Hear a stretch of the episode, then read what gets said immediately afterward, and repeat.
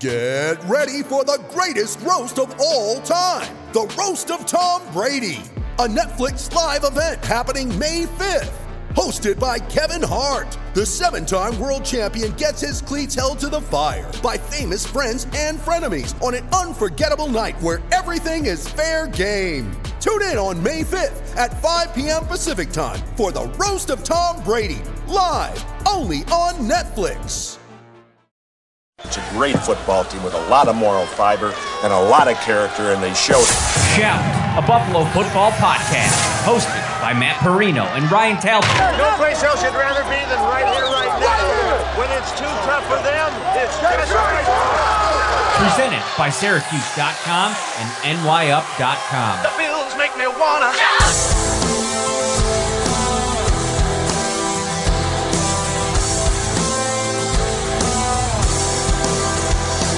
Happy Monday, Bills Mafia. We are starting your week off in a really fun way. We have a fan favorite in the house, former Buffalo Bills tight end Lee Smith, who is enjoying retirement. We're going to talk to him a little bit about that journey that's taken place since he retired after the 2021 season. He is Ryan Talbot. I am Matt Parrino. This is Shout, as always, brought to you by Tops Friendly Markets. And right now, uh, you can win a million dollars. Enter for your chance to win each week when King's Hawaiian pits two city sliders against each other in the ultimate showdown, and you get to help decide the winner. Vote weekly for your favorite regional slider for a chance to win all season long and earn entries toward the $1 million prize. Explore the interactive stadium, play games, get recipes, share photos, and more. Visit topsmarkets.com slash red zone to enter. Lee, I was going to say to start off with here, you know, you're tired, kind of kicking your feet up, enjoying life, but it seems like you're as busy as you've ever been, my friend. Yeah, I think my wife considered divorcing me. I think she thought we were going to travel to the Caribbean and enjoy a year off after football.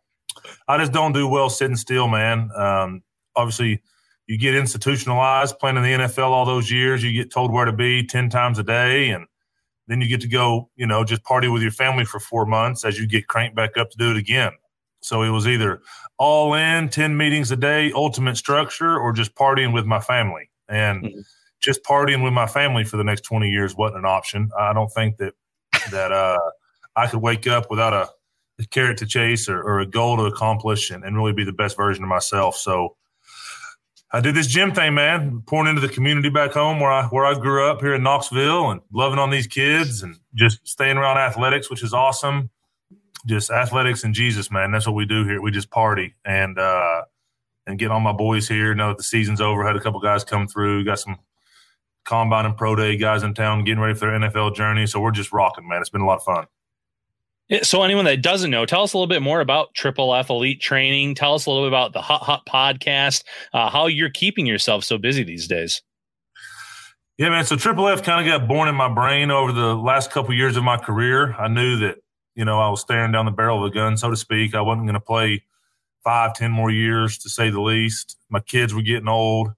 Me and Alicia had two kids in college, and then I had my third kid in my rookie year in Buffalo. So I got teenage kids playing pro ball, and it just got to the point to where I just wasn't willing to do what it took to tr- to truly play another year. I love football. I love the game. I love my teammates. But to truly be the best version of of Lee Smith and and be the pro and the leader and the locker room guy and also the player that I was, I just wasn't willing to dedicate and be obsessed and and you know revolve my whole life around being a pro football player anymore with with the ages my kids were and kind of where I was at. So I knew it was it was coming to an end. I thought maybe that end would be after my tenth year up there, and then obviously me and Brandon and Arthur and, and everybody between the Bills and the Falcons made that trade happen and it worked out great to play one more year. But but I knew Triple F was was next.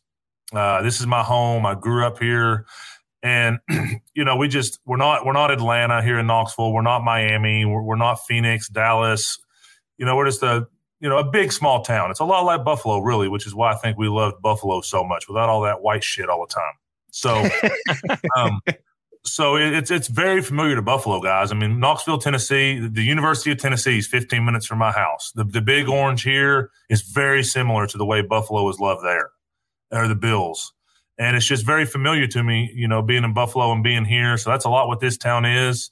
And there's just, you know, I wanted to give these kids a true experience that felt like pro football because that that's what I'm an expert in, guys. I'm not going to go to Bank of America and and you know live live the normal life. That's just not really in the cards for me. So I wanted to have a place that I could love on kids, stay around athletics, put together a staff that felt just like pro sports. Uh, these these these 12 year old kids get what all those guys at the Buffalo Bills get every day. They just don't realize it or don't know it because they've never been in that atmosphere. But there's no better atmosphere in the world. Uh, it's it's no secret, guys, that that that you know my buddies, my father, my my father's friends, like all these dudes, they don't transition out of pro football well because there's nothing else like it. You guys know there's nothing like being in those facilities. There's nothing like being around those guys and acting like a 16 year old boy when you're 35 years old. You know, there aren't many there aren't many women walking around the locker room. There aren't you know there aren't many women we brush shoulders with in general. So it's like it's just a bunch of goofy boys acting like they're kids for a living. And, and by the mm-hmm. way, a pretty dang good living. So to try to keep that familiarness to myself with being around athletics and you know we we got you know girl and boy members here. Obviously the boys dominate the numbers, but my girls here are probably my favorite. They outwork the boys most of the time. The, the girls that are here, they they got to be dogs to survive in this environment here at Triple F. So they're a lot of fun to watch get better. But that's what it is, man. It's it's a gym to give these kids truly a pro football experience, pro basketball, pro baseball, just be in the most elite environment and and come enjoy each other and uh, and grow as athletes around people that know what the heck they're doing and just pour back into this community where I grew up and. Uh, you know, Jesus will always be at the forefront of that. Um, I tell folks all the time, it's not mandatory to be a Christian and be a member here. We don't say the Lord's Prayer before every uh, workout session, but uh, Jesus is always present around here. We got our Bible study coming up here in a couple hours that we do for the kids, so that's been a lot of fun. But uh, I'm still raw and raw and rugged, and you know, let a four letter word slip out of my mouth every once in a while. I got screws all kinds of loose, so um, it's been fun. Um, I, I want to say that if you, you could check check this out, go over to um, KnoxvilleSportsTraining.com. You can kind of get a look inside uh, the Triple F uh, facility, and it looks state of the art. I mean, it looks like you guys really did this thing the right thing. How important was that to you as you were kind of building this thing to make sure, like, yeah, you want to give them that environment, but to also give them this really, truly this elite training experience? Well, you know, it says train like a pro on the wall downstairs, and you guys have been around me a long time.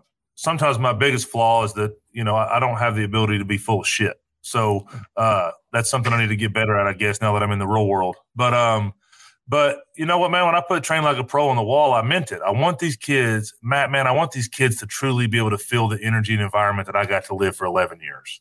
Mm-hmm. The kids don't go to the NFL. That's not real. That's not a reality. That's not going to happen for 99% of the kids that ever come through this place but they're going to get to experience as close as it gets to that being here. And mm-hmm. the facility is a big part of that. Like they they built a brand. When I got to Oakland in free agency, when I left Buffalo the first time, it felt like I was in Afghanistan. And mm-hmm. I'm just like, holy smokes, this place is a dump. Mm-hmm. And then built a state of the art training facility literally right when I got there. So I got to watch that be built. My man Joe Gomes, who's still a dear friend of mine, I got to watch that get built. And then obviously while I was gone in those four years, Buffalo just completely renovated their place. And I, so I got to be in two of the nicest. Listen, man, you go over to the University of Tennessee or Alabama or Georgia. These dudes got to build these crazy, lavish training rooms and and weight rooms and locker rooms for what recruiting, right? Mm-hmm.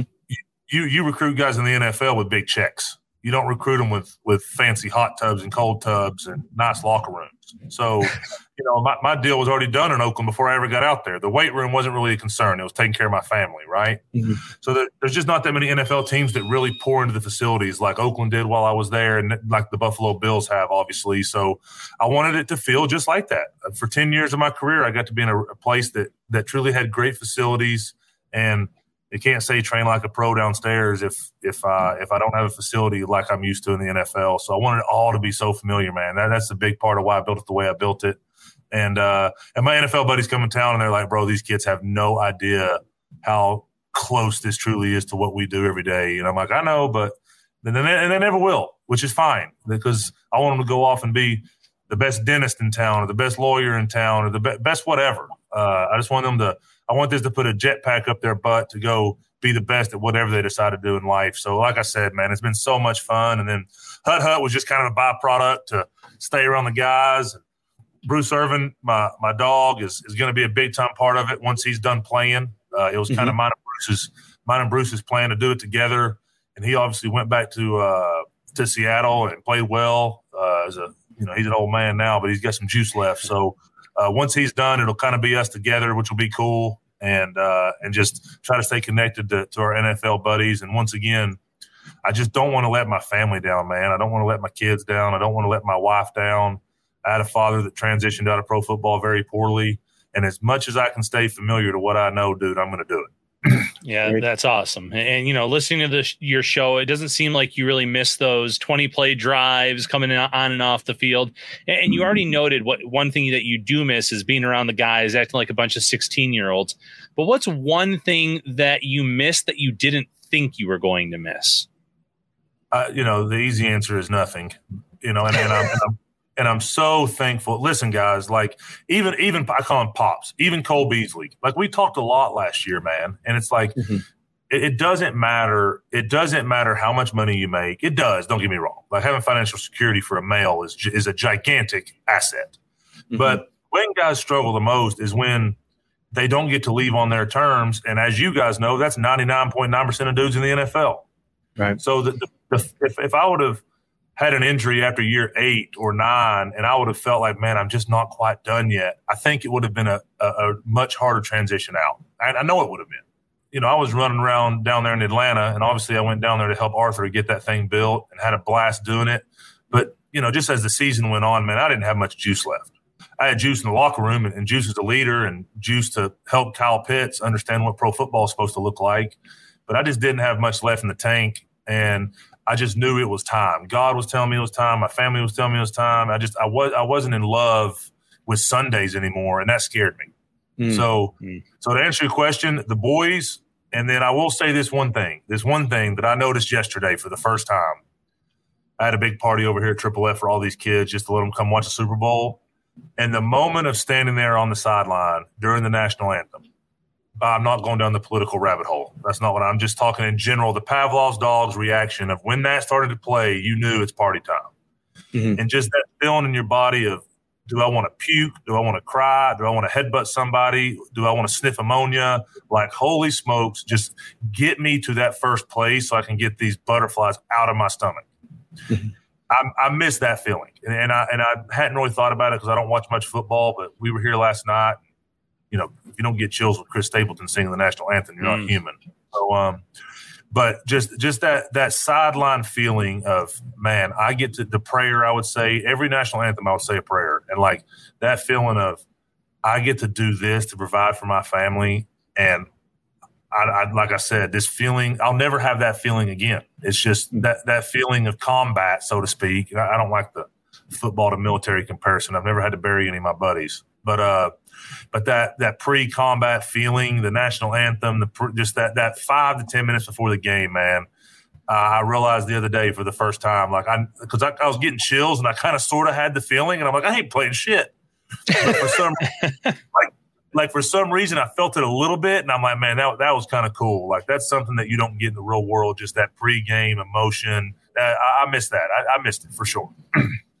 That's awesome. And you don't think about that, like you know, when you, I, I used, before I started covering the Bills, I, I lived in Vegas for five years and covered, you know, uh, the UFC. I worked for the, for the UFC. And so like, you know, transition to football is still, you know, guys hitting each other and it, but it's a different vibe. Like, you know, on fight night, like a big fight night, something that me and John have connected on over the years. It's just, it's just different. It's hard to explain what it's like to be in the arena for a big time fight, a big time main event. And I wasn't in it. I wasn't fighting, but be miss missing being around that like you feel it, you feel it down deep and in those moments. But all the other moments, you know, I grew up in Buffalo around this team, around this community. And so being able to come back here, bring my family back here, this has been something for me personally that has outweighed a lot of that stuff. But it doesn't, you know, stop those those brief moments on those big fight nights, those big moments where you feel it. Absolutely. Oh, oh Vince St. Preux is down here in Knoxville. Uh, mm. he, he, comes, he comes by the gym. He's just such a great guy you know, I'm fat and out of shape right now because I've enjoyed this this year away from football. But uh, I'm about to get my butt back in the gym and, and get healthy again. But I asked him, I said, "Do you need just a big body just to help you?" Because he's at the end of his career here now. He's 39 years old. He's got a fight next week, I think. But mm-hmm. I got the utmost respect for those guys. But they're, you know, he's not going, you know, going back out there at 39 years old to fight because he just mm-hmm. loves fighting. It's, right. It's all those things and, and he loves fighting, obviously, but it's all those things that that energy, that emotion, the way you feel. Like I do not miss playing football. I, I, I played until I had nothing left in the tank. But some of those little things, I'm sure over the years, to answer your question, Ryan, there's going to be something else next year of like, man, you know, I, I miss that too. You know, like there's going to be all the little things. 11 years of my life. My, I was born my father's rookie year in the NFL you know, I got two boys now. We'll we'll see what what their long term uh, trajectory looks like. Genetics are pretty good. You know, big, ugly, and slow, but at least big. so, um, but but like there, there's there's always I think Ryan going to be those things when I'm 45 years old that I'm like, man, those were the good those are the good old days, so to speak. Not that I sit around bonfires and talk about it all the time, but but literally, it's funny you asked me that because last night was the first time during the national anthem that I kind of sort of got butterflies and just had that deja vu of those moments. And it's like, man, that was that was a pretty fun, you know, eleven years, hundred and how many ever games, pretty good stuff.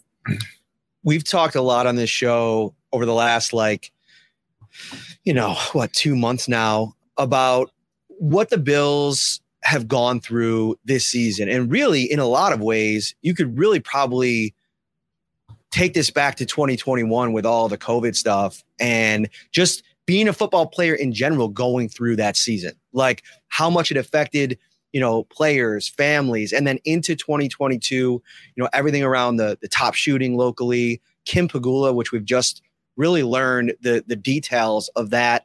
You know, Dawson Knox, obviously you're very close with him, him losing his brother right before the season. All these things, and then Damar Hamlin, obviously in season. You know, you have this unique perspective from being so close to it for so long, then being then watching a lot of it this year far away. Like, what is your takeaway from this 2022 season now, knowing how it ended and everything that this team went through? What does everybody say? Like, you talk to current players, you talk to former players. Like, what do you think you're going to miss? What do you miss? What is always the universal first answer? The guys. Mm-hmm. Like the brotherhood of pro sports there's nothing comparable to it on planet Earth outside of maybe the military. Not not maybe the military, definitely the military. Mm-hmm. So when your brothers are hurting, when you know the community is hurting around you, and and not to mention, let's not ever ignore the fact that it's miserable to live in Buffalo. Yeah. Like, like, like, and I don't mean that negatively. I love Buffalo, but right. but like you don't see the sun it's cold as hell. I mean, it's you know, you know, I, am a redneck from Tennessee. I honestly bought a scarf, bro. I mean, it's unbelievable. so, so it's like, like it's it's it's great to live there because the people are great. But let's not ignore the fact that it's miserable four months a year. Mm-hmm. And and on top of that, you, you don't see the sun. So so Sean has done a great job inside the facility. It's like a Vegas casino in there. He's got all the LED lights, and you don't realize you're even in Buffalo once you walk in the building until it's time to go home. Sean's done a great job with that of just keeping the energy inside that building, you know, top shelf since he got there. That was one of his big things that that I was a big fan of when I got back. It just more energy, light. It just he kind of he, he he gets that side of it. But with with Miss Pegula, you know, because from what I understand, I wasn't there, but nobody really knew. I mean, Alicia's friends with with the youngins, and she was communicating with them, and and talking about the the Pegula kids, and mm-hmm and obviously, you know, we knew it wasn't good. And and the shooting, and especially when race is involved, it's just so emotional. And and listen, we're all still feeling COVID. Like this was supposed to be the finally that crap is over. Let's move on. And then you just continue to get punched in the face. Mm-hmm. And I don't care what anybody says, man. I, like, and Sean and Brennan and jo- Josh especially. If, I, if Josh Allen heard me say this, he would be mad at me. Mm-hmm. But when I watched that game, bro, they were just tired, like right. just mentally and physically exhausted. And I mean, tr- imagine being Dawson Knox, bro. I, I, got, I got. I mean, mm obviously that's like my little brother. It, I mean, his his parents are like family to me. I'm I'm right in the middle of his parents and his age, so I'm trying to figure out which one I, I have a better relationship with here, David or Dawson. but but um but like burying your child, burying your brother, and you know, it's just like, come on, man. And and when your when your brothers are hurting, and then Damar, you know, it was just the weather. There's snow. There's a blizzard. Let's move the game. Like it's just unbelievable. And I don't like I said, they'd all be mad at me because they're such competitors and they don't want any excuses. And if I was still a player in that locker room, I wouldn't I wouldn't want to listen to anybody else say what I'm saying right now either. Because we're grown men and regardless of what happens in life, we're gonna buckle up and go.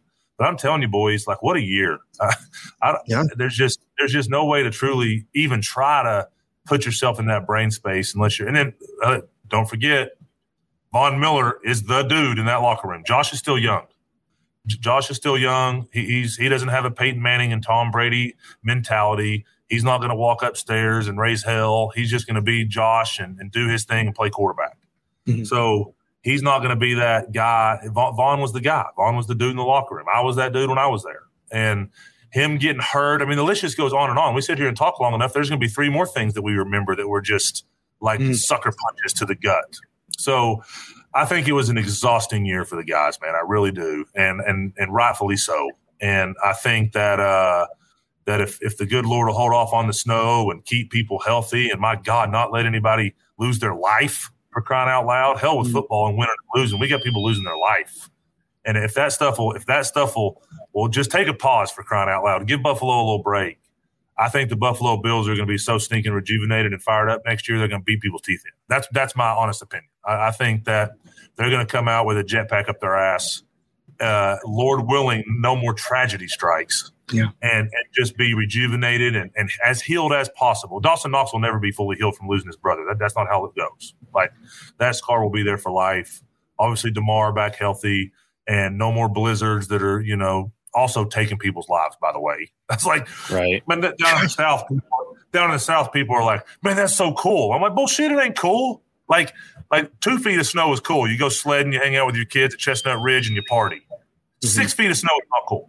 That is not right. cool at all. Right. Can't get um, out of your house. Can't yeah, get groceries. It's, it's, scary, and and of course, it, it, strikes poverty first, right? Like like I can't imagine it being in a trailer park when, that blizzard comes. You know, it, it's it's one thing if if you live over in Birdsong with Brandon Beane. Hey, shout out to Brandon. Sorry, I probably shouldn't say where Brandon lives. So a lot of people go into his house. Sorry, Brandon but, but it, it, you know, it's one thing. Like it's one thing when when you have a big, nice, warm home, but people don't realize how much how that snow affects you know people in the, in the city, people in trailer parks, people that don't have resources. Like it's tragic, man, and it's just horrible. So hopefully, all that stuff will, will cease and uh, and and give Buffalo a little break, give the community a little break and then just everybody surround that positive, healed energy around the Bills and next season, and just watch them beat the brakes off people. I can't wait. there you go. You know, Ken Dorsey, offensive coordinator, first year was under siege a lot from the fan base. What did you think of him this year in terms of what he did in his first year? And was anyone going to be able to come in and, and kind of replace Brian Daboll in terms of what he has been able to do? Do or do you think just anyone that came in, whether it was someone from uh, that was coaching with Dable or even a new coach with the new system, was going to face challenges? Yeah, I, th- I think inevitably, sometimes let's just call a spade a spade. It's it's hard to truly get better when when when when you have a season that good, right? right. Um, but I, uh, listen, any player in that locker room is going to stand up for Dorsey. I will be the first one to stand up for Dorsey. Uh, that, that's my guy. I mean, he's a leader of men. He's a great man, but I always say, you know, it's it's not a uh, popularity contest in pro football. It's production based business. Maybe I missed out on the fact that you know they won a, a crap ton of games and were in, you know, were in the number one seed the majority of the year. Uh, I remember in 2011 when I came back or when I got claimed off waivers by the uh, by the Bills when I got released mm-hmm. in New England, and I think we we were hot, man. We won like six in a row, or we were six and two. I don't remember what it was, but we were hot early in the year. Then we went and lost like nine games in a row. Every year thereafter, like just a winning season would have been, you know, that people would have. Remember how everybody felt that that first year they went to the playoffs. Y'all remember that feeling in Buffalo where mm-hmm. both y'all there? Oh yeah. Yeah, now we're bitching about 13 win seasons. So it's like yeah give me a break. You know, I'm, I'm anti-fan sometimes. You know, I, I watched Josh Allen get booed off the field when I first came back. So it's like, give me a break. You know, stay on your couch and worry about worry about how you make a living, not about Ken Dorsey. He's he's he's a really good coach. He's a really good man. You know, your your avatar quarterback. Like once again, I'm not going to sit here and make jo- excuses for Josh because he'd be mad at me. But torn elbows are not a good thing for a starting right. quarterback. Just for the record. So like you see all these clowns on ESPN, you know, Josh's demise and all this stuff, and mm. it's like, number one, you've never put on shoulder pads. The the clown show will will, will continue. You know, it, it is what it is. Everybody's got their opinion. But Ken Dorsey, Josh Allen, the, the combination of those two dudes, man, like just take a deep breath, relax. Obviously, Daboll was really, really good. He was the best. Uh, Dorsey will fix all. I mean, because listen, is his first year being a coordinator, man. Go back to Brian Daboll's first year being a coordinator, right? Yeah. Like, I'm, I'm not sure if it was great or bad or anywhere in between. I, I wasn't with Dave's his first year as a coordinator, but give the guy a break. He'll, he will fix all those things. Like, Nobody wants to fix those little in, inefficiencies more than uh, Ken Dorsey does. Let him attack this offseason. Like I said, let Buffalo heal, keep the snow away, keep people alive, and watch what Dorsey and Josh do next year together.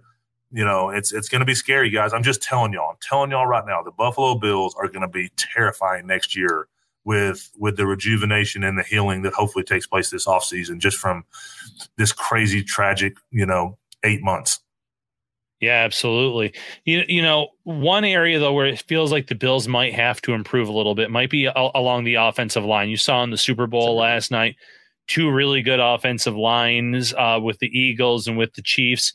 Is this something where maybe the the, the Bills were just missing something this year? Was it uh, again uh, a new offensive line coach, uh, some new players inserted in? Or is it something where maybe the Bills do need to make their number one priority protecting Josh? Because, like you said, these elbow injuries, that, that's not good for a starting quarterback. Should their number one priority this offseason be to protect Josh Allen?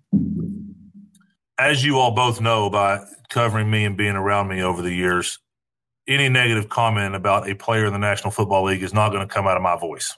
But in saying that, they 100%, and Brandon, I'm sure, would be the first one. I mean, you don't give somebody $43 million a year and then not prioritize protecting them. That doesn't make a lot of sense.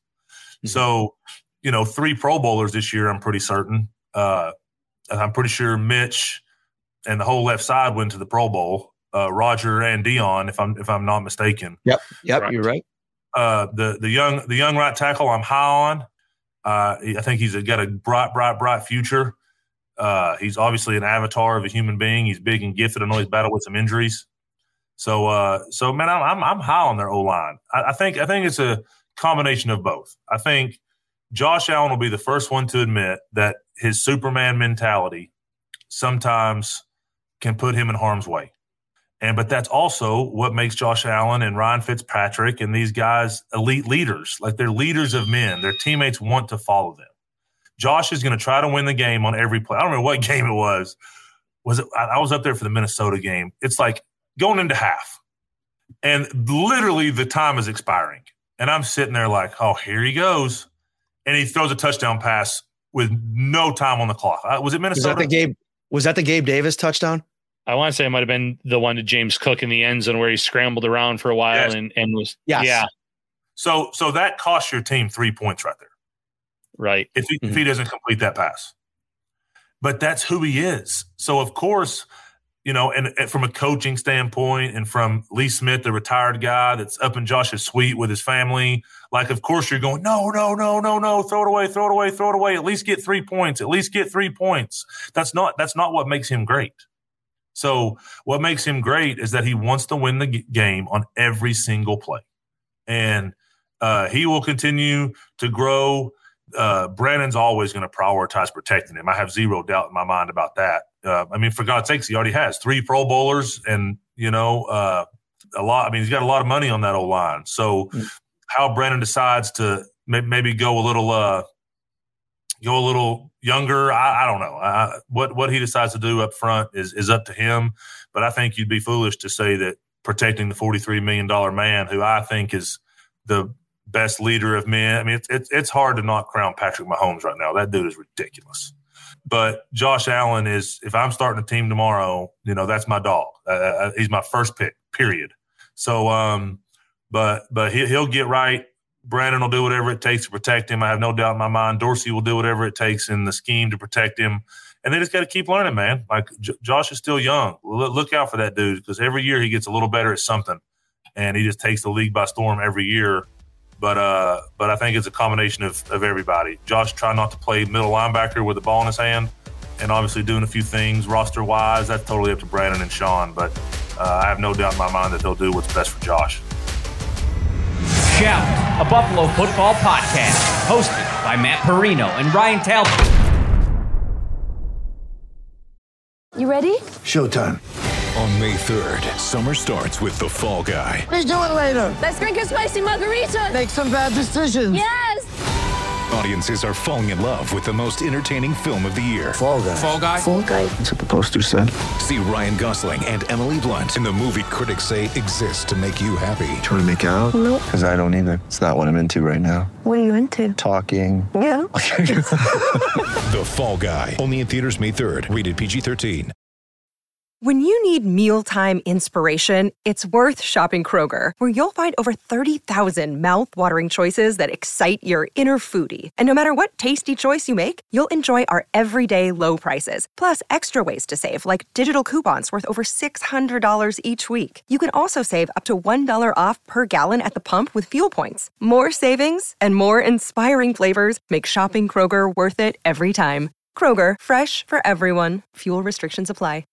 Got three questions left for you. Two Bills related, and then one uh, triple F. Um, Josh and Stefon Diggs. You had a front row seat to those two guys developing their chemistry, their relationship, their the way that they paint on the field, right on this blank canvas. To your point, Josh is this ul- ultra competitor, ultra creator, and Diggs has just been the perfect piece to that. The lasting image that you know fans and media are taking into the offseason is a very frustrated Stefon Diggs with his arms raised, you know, looking at Josh on the sideline. Is that a impenetrable relationship or is that like anything else? Like, you know, when things don't go wrong, it gets it gets tested. I mean, how close are those two? When you're in the real world, the only people that get to see the worst version of you normally is your family, your wife and kids, right? Like you can't hide from them. That, that's where you go home every day. That's when you have your little mental breakdowns or your little temper tantrums. Like your family sees it. And then you go out in the real world and you put on this mask and you act like you got no issues, right? You don't have that luxury as a professional athlete when you're in the most emotional, intense environment on the planet, doing what you love the most outside of your family. So I I would say that it's a non-issue, 100% non-issue. Those mm-hmm. dudes are like brothers. You know, if you could so I got a business partner here at Triple F. His name's Daniel Evans. Not that anyone in Buffalo knows who Daniel Evans is, but he's one of my best friends. The way we cuss each other and attack each other at times is borderline just a right? Because that's the only way I know how to communicate, man. Like it's pro it's pro football. Like, hey bro, block your guy. And then when I don't block my guy, it's like, hey Lee, block your guy. Like, like it's like Steph wants the ball. Like, hey Josh, I want the ball, bro. Give me the ball. Like that's what got us here. Like, throw me the ball. And, and you think Josh is mad about that? No, Josh is just as frustrated as Steph is in that moment that you know he can't get Steph the ball because of whatever uh, whatever the defense was doing or whatever the game was going on. So no, to all Buffalo fans out there, one hundred percent. And by the way, my anti-fan comments earlier, you know I love you, Buffalo fans. But, uh, get off, get off, my, get off my man Dorse. All you, you know, living room coaches, get off my man Dorse. Uh, you you were you were on Josh when I came back in 2000 was it 2019? Yeah, you were Mm-hmm. booing Josh off the field then too. Now y'all kill your firstborn children for him. So get off Dorsey. But um, I'll I'll stand up with you on that point because the same people I would argue that are coming for Dorsey are the same people that wanted Brian Daboll fired two years ago, or like the end of 2019. I remember there was actually a Twitter movement, like a hashtag movement for it, and some of those same folks by the end were like Brian Daboll, offensive coordinator of the year. Yeah. And and listen, let's be clear. That's what makes pro football freaking awesome. Like Mm. people are obsessed with this, guys. Like that's my family has a great life, financially speaking. And my, my kids are healthy. God is good. My wife still loves me, I think. Like my my my life is awesome outside of pro football, giving us great experiences and financial resources. But like pro football took care of my family because people love it. So like Mhm. when when they're not happy, like they spend their hard earned money, like especially Buffalo fans. What else do they have to do on a December Sunday? Like, so like when they're not happy, when it's not the product they want, it's not the product they're spending their hard earned money to enjoy. eh, They got every right. That's what makes it great. But at the same time, like as a player and as a coach, like like I said, I don't I don't read Twitter, I don't read Instagram. Like there I, there might be people out there that hate me, there might be people out there that love me. I don't spend my time on social media, but I can hear boos in the stands. I hear the noise. My wife tells me things. Yeah, a, a, a big time movement. Fire Brian Daboll at, at, the at the NFL honors. What was it last week? He's the freaking NFL Coach of the Year, boys. Mm. Like and Buffalo Bills fans. And by the way, how about this? He's a Buffalo native. Like, yeah. and they they still want to cut his throat and run him out of town. So it's like, give me a break. Uh, it- it's just it's so annoying, but thank God for the fans that they support us. They show up every Sunday, whether they're mad or happy or drunk or jumping on tables or whatever they got going on. Like Bills fans are the best, but those ten percent of Bills fans that want to find something to complain about, it's like, come on, man, you're you got a Super Bowl contending team, an All Pro quarterback, you know, an All Pro receiver you know, just just a great leadership and Brandon and Sean all the way down. Like it's a heck of a time to be a Bills fan. Sit back, enjoy the ride because it, I promise you, as Bills fans should know, you don't know what's going to happen once the Josh Allen, Sean McDermott show ends. You might be on a 20 year drought. So how about you enjoy the moment instead of complaining and enjoy the wins, enjoy the Super Bowl runs, and uh, and and just try to be positive. So there's my there's my soapbox for the day. you know, this is a great transition though because our next topic is going to be Brian Daboll, and you just you just mentioned him quite a bit.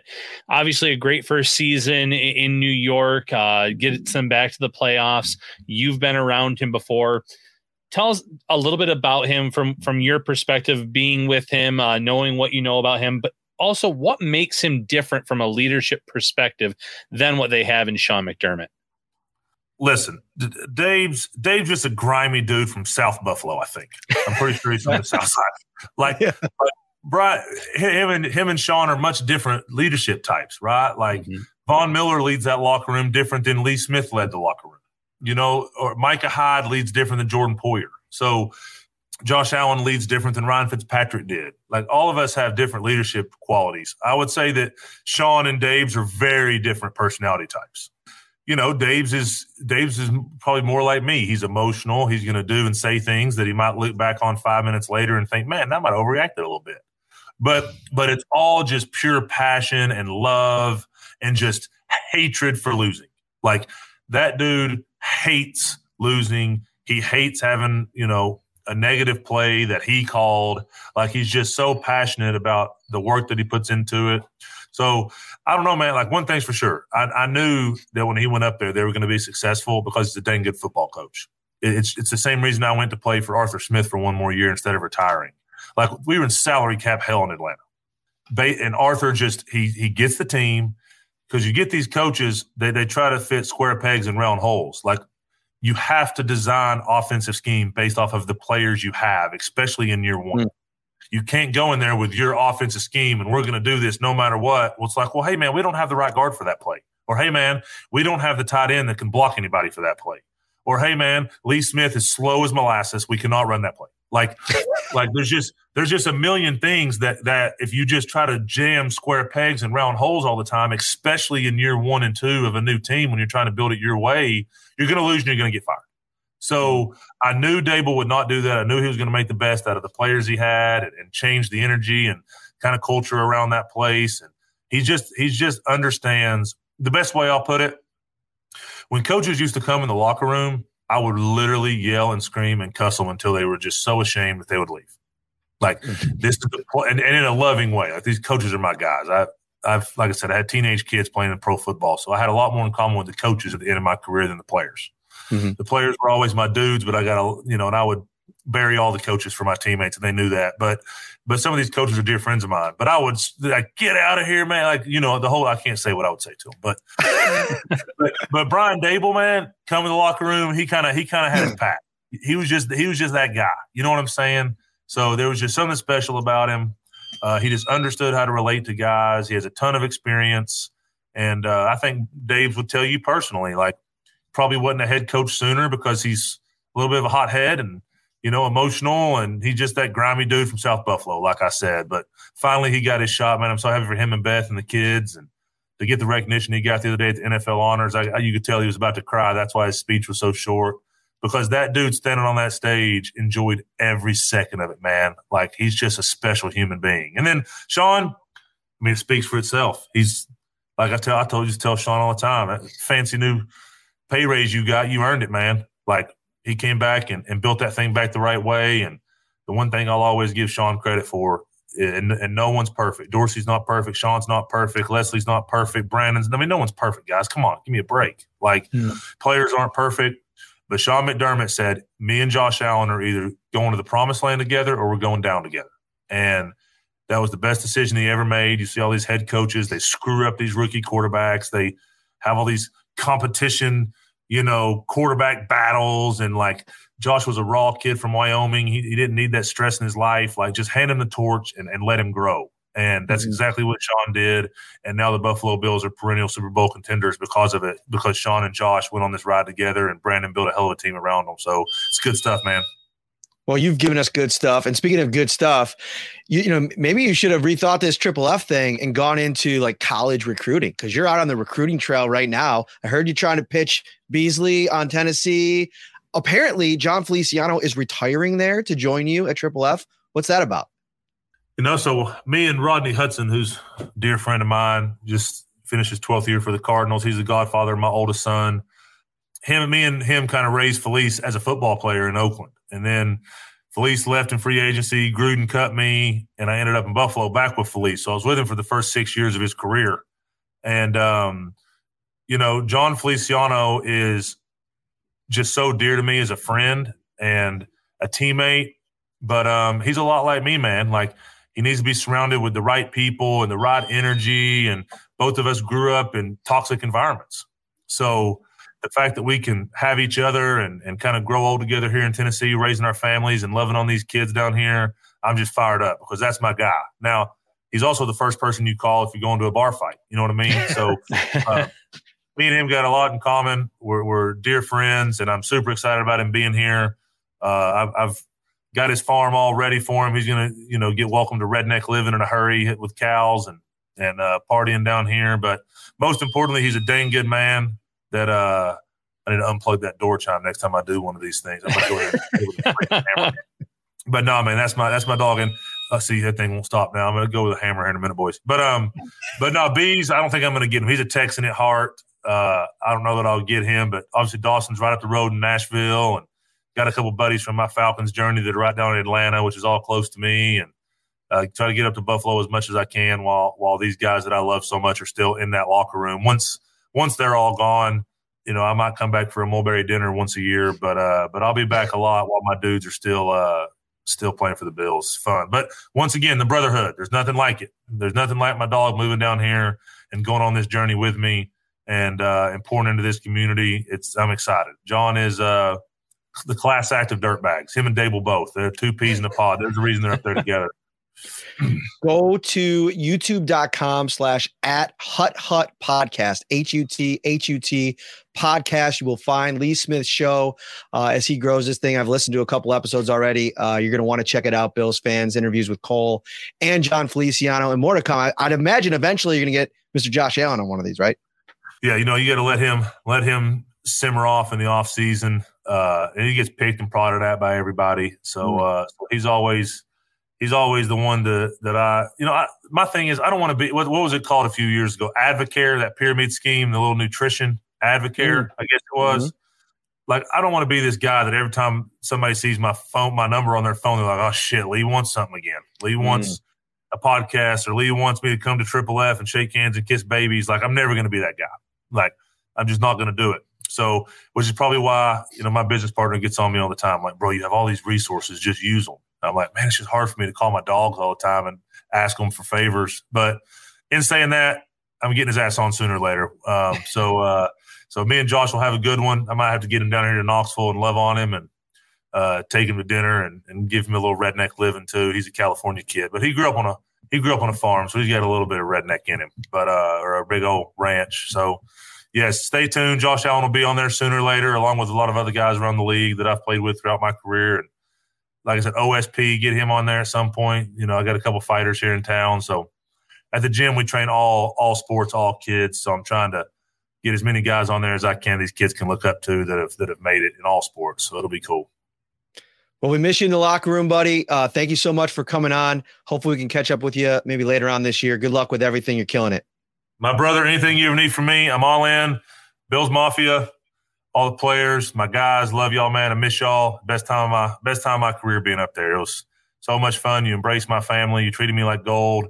Even all you haters out there who, you know, got tired of my offsides penalties. I love you too. Um, so, uh, so I miss it, man. I miss you guys. I miss miss being there.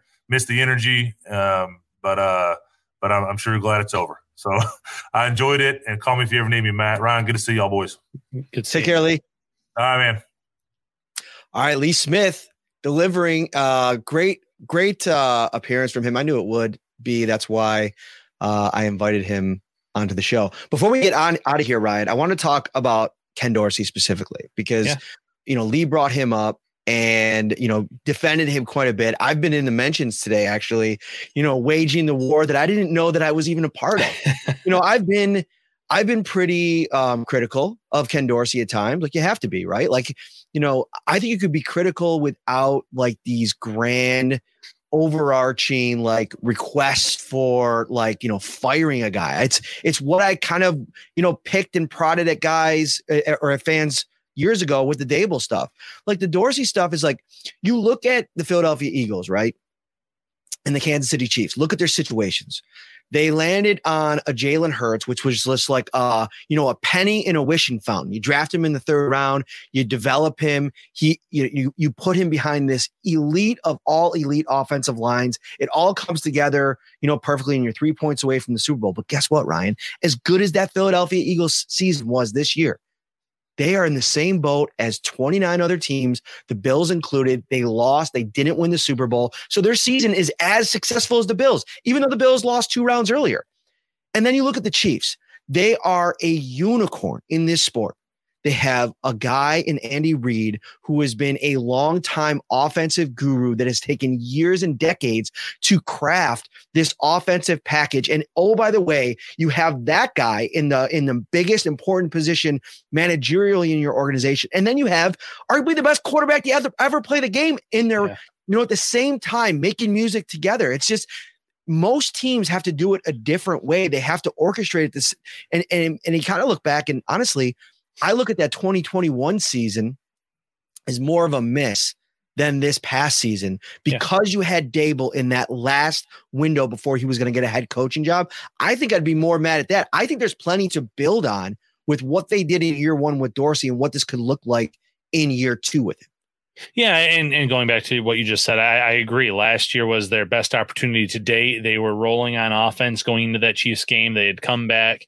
Uh, everything was kind of clicking there. This past year, all we heard all season, man, in the comments was no first year offensive coordinator has ever won a Super Bowl or led his team to Super Bowl. And okay, yeah, that happened this year uh, with the Bills. The stat continues but he's going to get better. He's going to get better with experience. If you look at Brian Daboll's coaching history before he came to Buffalo, uh, there was a lot of stops, a lot of offensive coordinator jobs, a lot of diff- uh, different positional jobs. He had quite the journey to get to where he is now, uh, winning coach of the year. It's not just smooth sailing from year one. So, like Lee Smith said, he's going to get better. He's going to learn from his mistakes. There's going to be more rhyme and rhythm to the play calls that he makes. I'm sure that there were times where he said, Well, I, I, have confidence in this play, and maybe it didn't fit in terms of what the Bills are trying to do. It didn't fit in terms of the setting up the next play, but he's going to learn from these experiences. And, you know, pre show, Matt, you mentioned, and you already said some of the things about the Chiefs. Their offensive line coach has been there since 2013.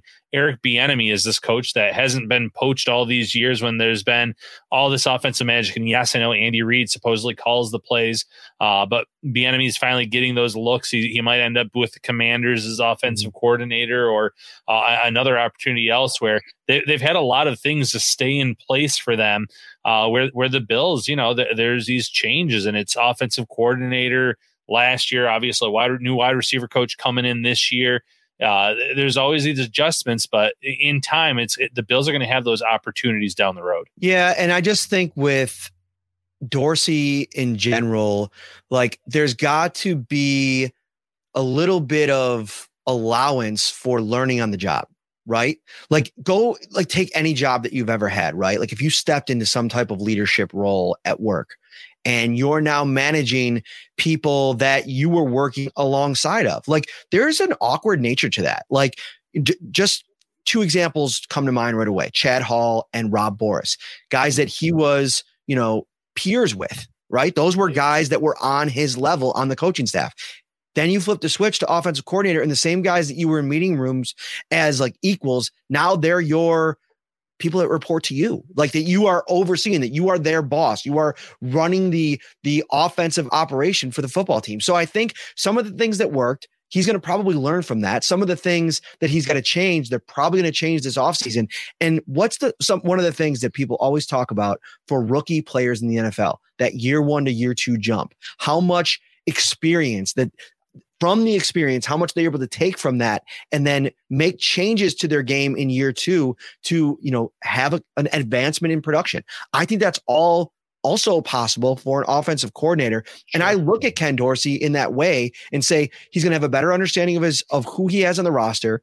They're going to go out, you would think, and this is something I'm excited to talk to Brandon Beane about in two weeks.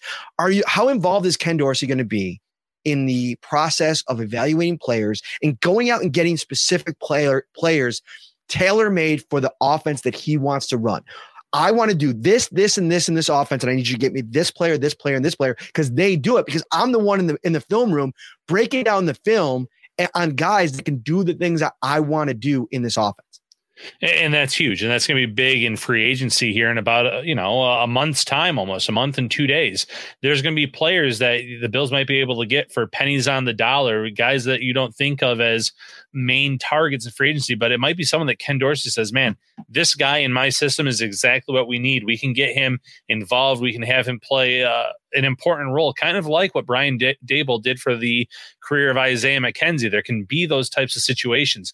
Uh, I'm sure that you know the Bills scouts, the Bills front office, in terms of the draft, they have their own guys. They've been doing all the footwork, the legwork, the due diligence. But again, Ken Dorsey, they might come to him and say, "Hey, you know, these are guys that were high on. What do you think?" And I'm sure he'll look at some of the tape, look at. Uh, be in the room for some of the interviews at, at the combine, things like that too, and he'll have a say on that as well. So, give this coaching staff time. Same thing with Aaron Kromer as the offensive line coach. That was his first year back in Buffalo. There's going to be players that he has in mind, uh, rookies and maybe even veterans that they're going to want to bring in and uh, expect a jump from year one to year two if you want to uh, expect a jump in your game day spreads, I know that it's the off season now, but you're still gonna be hosting parties. You're gonna be watching some basketball. You know, March Madness is coming up.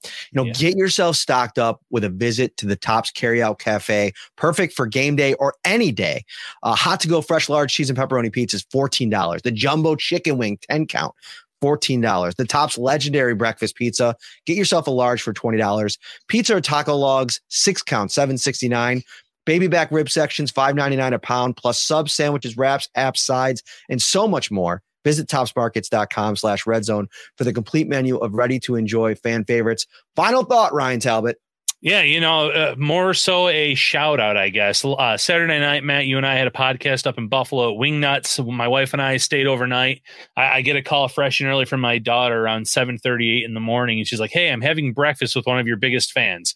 And I had no idea what she was talking about. She went to this church breakfast with my mom, and 91 years old on Thursday. Her, na- her name is Dolly Matt, and she does not miss an episode of Shout, a Buffalo football podcast.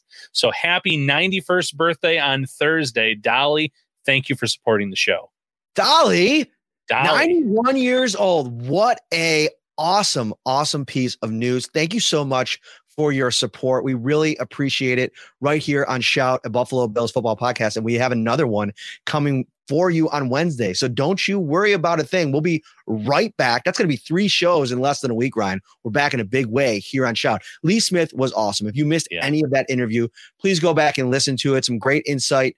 A guy that was in the locker room for a long time. Uh, some fun uh, conversation around the Bills as he's he was able to kind of look at it uh, from a distance this year. Uh, and then uh, yeah, we'll have Mike Ginnitti from Spotrac.com with a salary cap special on Wednesday night, 7 p.m. Eastern time. Don't miss that show. He's Ryan Talbot. I'm Matt Parrino. Dolly, have some cake for me. We will see you all on Wednesday. Shout a Buffalo football podcast hosted by Matt Parrino and Ryan Talbot.